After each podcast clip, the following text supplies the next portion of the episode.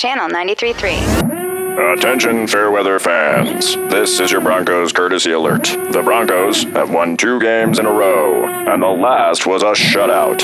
It is no longer the case that this season is hopeless. So dig your jersey out of the trash, repaint your car orange, and change your firstborn kid's middle name back to Elway. We've got this season right where we want it.